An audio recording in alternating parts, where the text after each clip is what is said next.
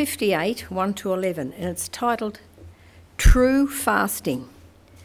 Shout it aloud, do not hold back, raise your voice like a trumpet.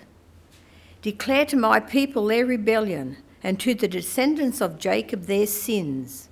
For day after day they seek me out, they seem eager to know my ways, as if they were a nation that does what is right, and has not forsaken the commands of its God. They ask me for just decisions and seem eager for God to come near them. We have fasted, they say, and you have not seen it. Why have we humbled ourselves, and you have not noticed? Yet on the day of your fasting, you do as you please and exploit all your workers. Your fasting ends in quarrelling and strife and in striking each other with wicked fists. You cannot fast as you do today and expect your voice to be heard on high. Is this the kind of fast I have chosen? Only a day for people to humble themselves?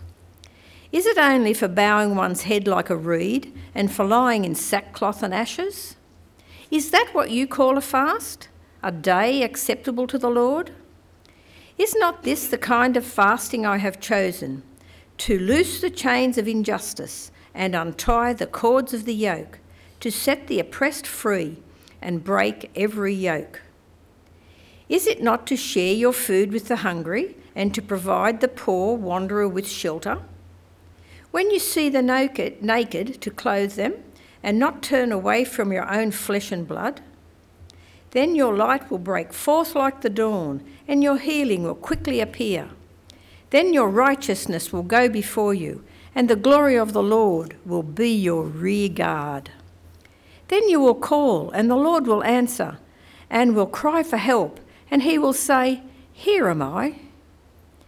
If you do away with the yoke of oppression, with the pointing finger and malicious talk, and if you spend yourselves in behalf of the hungry and satisfy the needs of the oppressed, then your light will rise in the darkness, and your night will become like the noonday. The Lord will guide you always. He will satisfy your needs in a sun scorched land and will strengthen your frame. He will be like a well watered garden, like a spring whose water never fails. And the last phrase of that chapter for the mouth of the Lord has spoken. Let's pray. Heavenly Father, as we come to your word now, we just pray that you will open our hearts and minds to, to listen and be attentive to your word. We just pray, Lord, that as you speak to us, we will see what you would have us do with what we learn. We pray this in Jesus' name. Amen. So, for all those other than Alan Vale's family, uh, you'd be aware that this is, in fact, the last of a series of talks on everyday matters that Christians need to think about. I'm not sure what the proper title is. So, as advertised, we're going to talk about justice. And I know that I've banged on about this topic a couple of times before, and I was a bit surprised that Luke said I should do it again. Um, in the past, I guess I've spoken more in a mission international aid, I want your money sort of way. Uh, today, I want to try and stay focused on the theological and spiritual reasons why justice is important and why we each need to be involved in righting the wrongs of injustice. Does anybody know what justice means?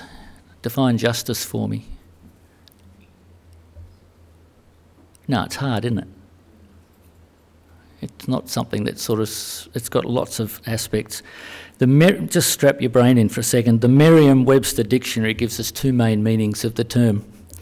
The first is the maintenance or administration of what is just, especially by the impartial adjustment of conflicting claims or the assignment of merited rewards or punishment. Now, that's legal justice. That's what most people think about when we speak of justice courts and conciliation and settlements and punishment. The second is the quality of being just, impartial, or fair. And that's social justice in our dealings with others. That's doing the right thing. That's doing unto others as you'd have them do to you. I would suggest that that's not necessarily the Christian view of justice either, or not a full view. I believe that our society sees justice as a good concept and a useful tool to maintain order and social stability. If we treat other justly, it's assumed that our society will flourish. But our vision as a society is often very narrow, and our sense of justice is often limited to those close to home. There are often posts on Facebook suggesting that foreign aid is wrong when homeless people or farmers are in need here in Australia. Many people like to believe that justice begins at home, but God sees justice through a much wider angle lens than that and intends it for a much greater purpose. Justice is what God is about. It's central to his character and purpose and actions. We describe the, person of God. He's omnipotent, omniscient, omnipresent. He's all sorts of words that are where he is and what he's capable of. But God is also just, and that's not what he's capable of, that's who he is. It's the essence of God. Justice is central in creation and in our salvation and in our sanctification. It's what God looks for in our lives as a sign of our real and thriving faith in Him. God created a perfect and just world. He sent a perfect Saviour to redeem His people and to give them justice. He sanctifies us as we seek to become more like Jesus and as we focus on what He is focused on. In Deuteronomy 16, God sets rules around feast days and offerings and cancelling debts and many, many other things.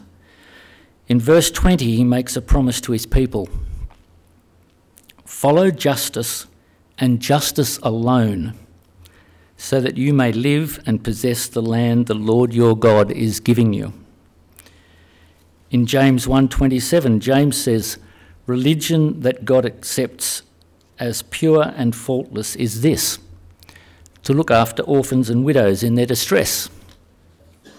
Psalm 45 verse 6 says, "Your throne, O God, will last forever. A scepter of justice will be the scepter of your kingdom." Now, the sceptre is that rod thing with a knob on the end that monarchs hold, and it's the symbol of a ruler's sovereign authority. And the psalmist is saying that God's kingdom is a kingdom that's defined by justice more than anything else. And who wouldn't bow down and serve a sovereign who is always just and always righteous? Since long before creation, God's plan had been about the establishment of a kingdom in which every relationship is based on justice. Our relationship with God, with our fellow man, and with creation were to be based on trust and love and commitment. Now, I'd just like to acknowledge that much of what I'm saying today comes from a book by a fellow called Ken Wytsma, who's an American pastor and justice advocate. And the book, which is well worth reading, is called Pursuing Justice the call to live and die for bigger things. And Ken says in his introduction that justice is rooted in the character of God, established in the creation of God, mandated by the commands of God, present in the kingdom of God, motivated by the love of God, affirmed in the teachings of Jesus, reflected in the example of Jesus and carried on today by all who are moved and led by the Spirit. The wide angle lens through which Christians should see justice allows us to overlap the many aspects of just thinking and actions. And justice is, is huge. It's love and mercy and charity and fair laws, righteousness, service, truth, integrity, and ethics. God values all these things and wants us to reflect His nature by pursuing them all in our lives. It isn't good enough to just do one or two of them, uh, the easy ones. In our relationship with God and others, our pursuit of justice is an essential and central part and will impact how we pray and how we act and how we work and how we spend our money. The wide angle lens is also important when we're looking at injustice. It's so easy not to see the need around us, the sadness and the hardship of others, and the inequity that is so widespread in our world. Often our own stresses and hardships seem much, so much more important than those of others. And in a way, that's fair because They're closer to us and they hurt us and they do cloud our perspective, and our perspective is narrow. For some of us, we're so comfortable in our cosy, sheltered world that we don't want to look outside. We don't want to see the misery that is other people's realities. Sometimes we can be so busy pursuing what seems an admirable idea that we don't see the big picture and so cause pain and suffering to others, even with good intentions. And a little bit by way of a break to give you a brain rest, um, I want to tell you a story I came across. It's not current, and obviously there are some significant cultural insights that are different to today. However, it demonstrates graphically how it's possible to combine good, motion, good notions and motives with tunnel vision, a lack of empathy, and a complete lack of understanding of the nature of God, and come up with a terrible result. The Society for the Propagation of the Gospel in Foreign Parts was formed in 1701 by the Church of England under the rule and authority of King William III. The Society's goal was to preach the gospel in the Americas and West Indies. Its governing body included the Archbishop of Canterbury and the Regius Professors of Divinity at Oxford and Cambridge. Pretty powerful sort of board, really. To help fund this costly enterprise, the Society owned the Codrington sugarcane plantation in Barbados. The plantation fields were worked by African slaves. Each slave brought to the Society's plantation was branded across the chest with the word Society. When the branding failed to reduce escapes, the chief deterrent was the lash plus an iron collar if necessary. The slaves were subjected to miserable living conditions and working conditions, and many died within several years. The clerics on the Society's board noticed the plantation's high death rate but made no move to change how it operated. The Archbishop of Canterbury wrote to a fellow bishop in 1760 saying, I have long wondered and, lamented that the Negroes in our plantations decrease and new supplies become necessary continually. Surely this proceeds from some defect, both of humanity and even of good policy. But he concluded, but we must take things as they are at the present. Preaching the gospel is an admirable goal, but really? A good plan, but undertaken with no view to the justice of their implementation strategy and human resource management. It is just so easy to want to do good, but just not see the impacts and, and just not see the big picture. Wytsma quotes some interesting statistics which surprised me, so I'll share them with you. More than 2,100 verses in the Bible speak of poverty, but only 1,100 mention praying or prayer. Over 2,000 verses speak clearly of justice or righteousness, but only 700 mention the word love. The Bible contains excuse me, nearly three times as many references to money as it does to love. It would seem clear that God is intent on ensuring that His inspired word directs us to the needs of the poor, the dangers of money, and His strong focus on justice. Can anyone tell me what the word shalom means? Come on, Urs. Peace. Any advances on peace? It does mean peace. It does mean peace, but not peace as in Donald Trump and Iran getting on. It's God's peace. It's, it's, shalom is a term that refers to the intended state of peace, unity, goodness, and wholeness that all of God's creation is meant to experience. It can also be translated as fulfillment. This is how God intended man to live in a state of shalom with each other and with Him. This was how it was in the Garden of Eden. Shalom peace should allow each of us to flourish and fulfill the potential that He created in us. It would allow us to commune with God. But sin and injustice have torn the fabric of this peace. Sin leads to injustice, hatred, violence, selfishness, and fear. Only the pursuit of justice can start to right the wrongs that sin has caused. Without justice, there can be no shalom. God wants to undo the effects of sin and has intervened with a plan of salvation through Jesus. There is an eternal kingdom, which is our inheritance in Christ, where shalom is restored. But God wants more. He wants us to work through the pursuit of justice to restore shalom here on earth now. The pursuit of justice is the act of righting the wrongs that sin creates and that God abhors. In Isaiah 58, it's made very clear that God doesn't just want our devotion and rituals he delights in our search for justice. He doesn't want our token ritualised fasting. He wants our actions to make the world better. Is not this the kind of fasting I've chosen? To loose the chains of injustice, to set the oppressed free, to share your food with the hungry, and to provide the poor wanderer with shelter.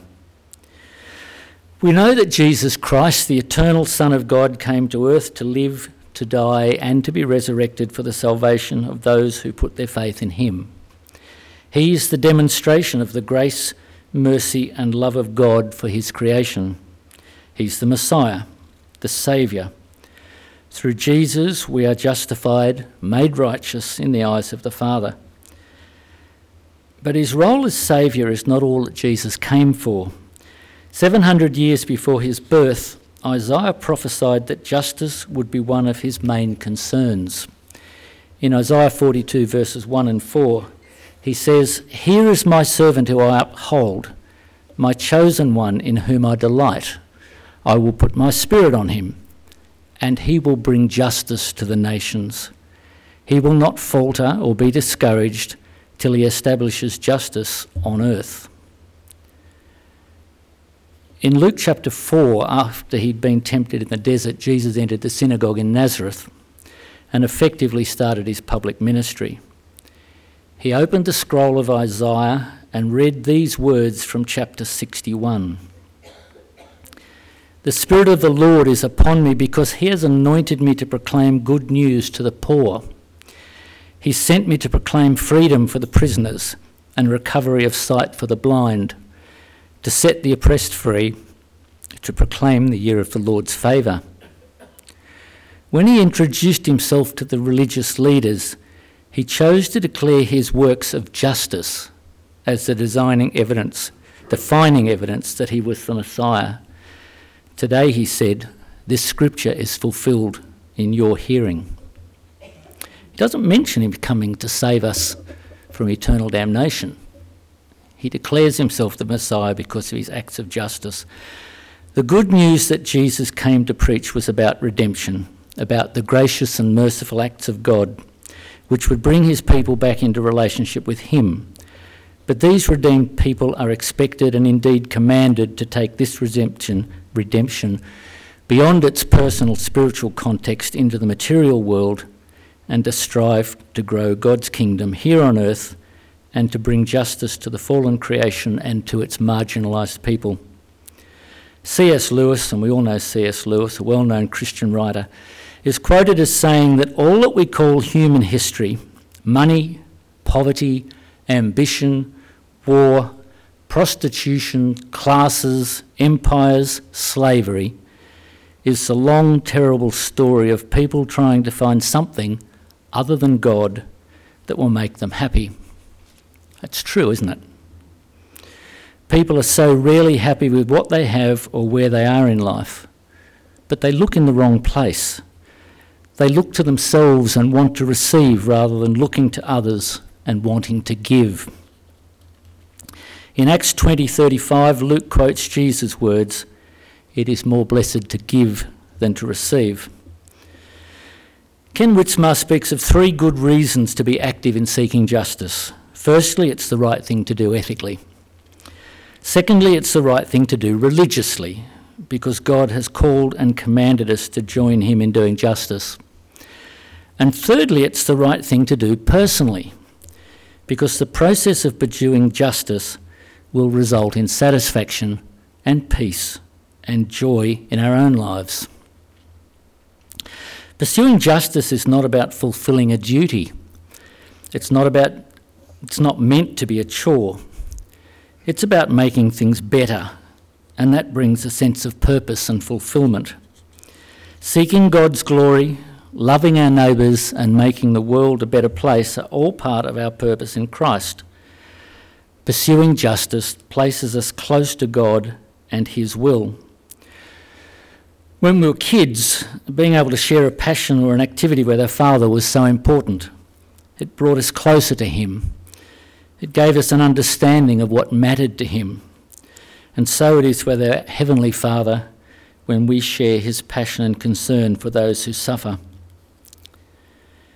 There are many words which have changed their meaning over time, and happiness is one of them. In our consumer driven society, happiness is often measured in how much pleasure we can get from what we own, use, do, or create. We measure our personal wealth by what we've achieved or earned. But this worldly happiness is not the same as the moral happiness or satisfaction that Jesus spoke about in the Sermon on the Mount. Jesus says, Blessed are the poor in spirit, and blessed are the meek. This word blessed can be translated from the Greek word makarios, and I don't speak Greek, I looked it up, to, be, to mean happy or blessed, or even to be envied. The Sermon on the Mount has always been countercultural, and it's hard to see much to be envied in being meek, being persecuted because of righteousness, or being hungry and thirsty. It's true that those who mourn or are meek or merciful may not have instant gratification, but they're going to find true happiness and blessing from God the Father. And they'll also gain from the human relationships which they develop as they give their own lives away and focus on others. The fact that we can find happiness in service of God and others shouldn't surprise us. God never intended that we should be unhappy. He made us in His own image and designed us to find true happiness and joy in the things that He values most. He values justice and love and righteousness. St. Augustine once said, For you have made us for yourself, and our heart is restless until it finds its rest in you. This rest is the peace which we feel in our souls when we're close, in a close and secure relationship with God. It's the rest that comes when we know that we are seeking to be at one with the will of God. In Australia, Christians are mostly identified for what they're against rather than what they're for. Our good deeds and positive actions are overshadowed by our intolerance and moral arrogance. And the bit I picked up in that reading this morning was that one of the things God doesn't want is our pointing finger and our judgmental nature. And I hadn't actually seen that in that passage before. Our expressions of love are lost in our rebukes. We can very easily become self righteous rather than truly righteous. The churches slash our moral failings make headline news and provoke royal commissions. Surveys indicate that over 80% of young adults see Christians as hypocritical or judgmental.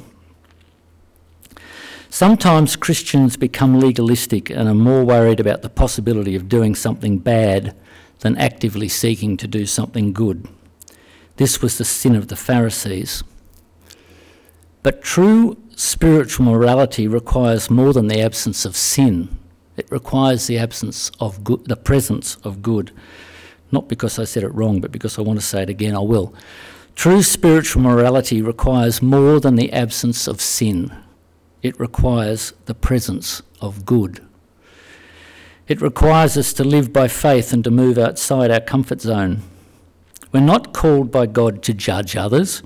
In fact, we're very clearly told not to be judgmental in Matthew 7 1 to 2. Why is it then that we are seen as judgmental by so many people?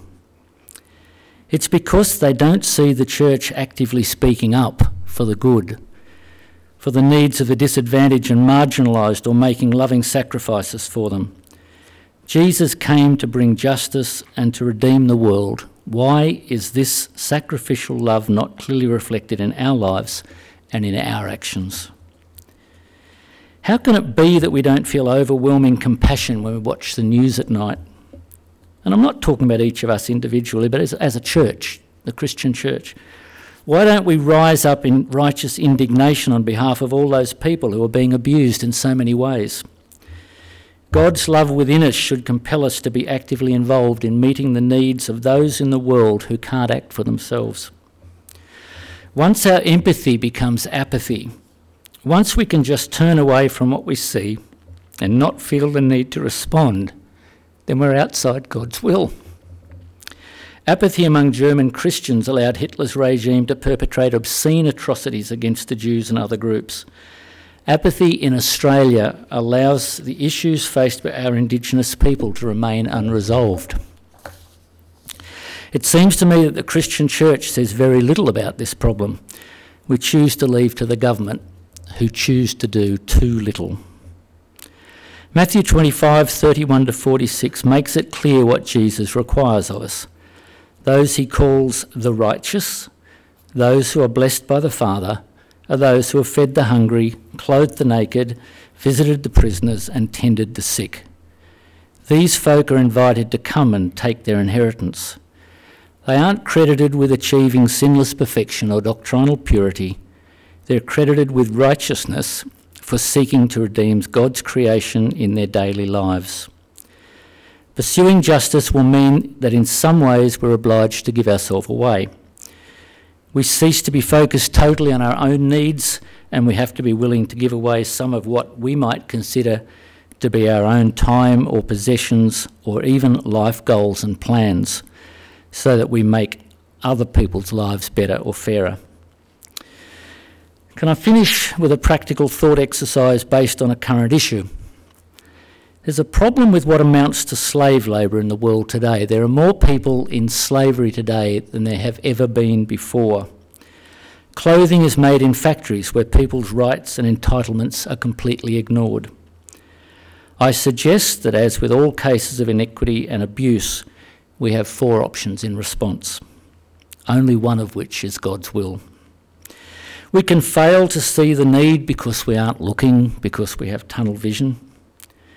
We can fail to care enough to act even when we know that it, what it needs to be done, when we're apathetic.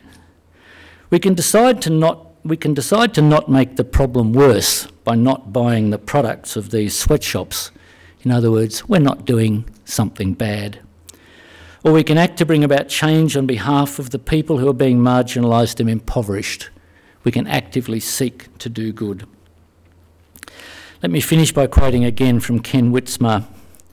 So every day we wake up and ask, what is right? What is just? Where is God and what does he care about? How do I labour to make to be the kind of person who makes God's world a just world? How can I work to redeem and reconcile people trapped in sin and systems and help bring about shalom?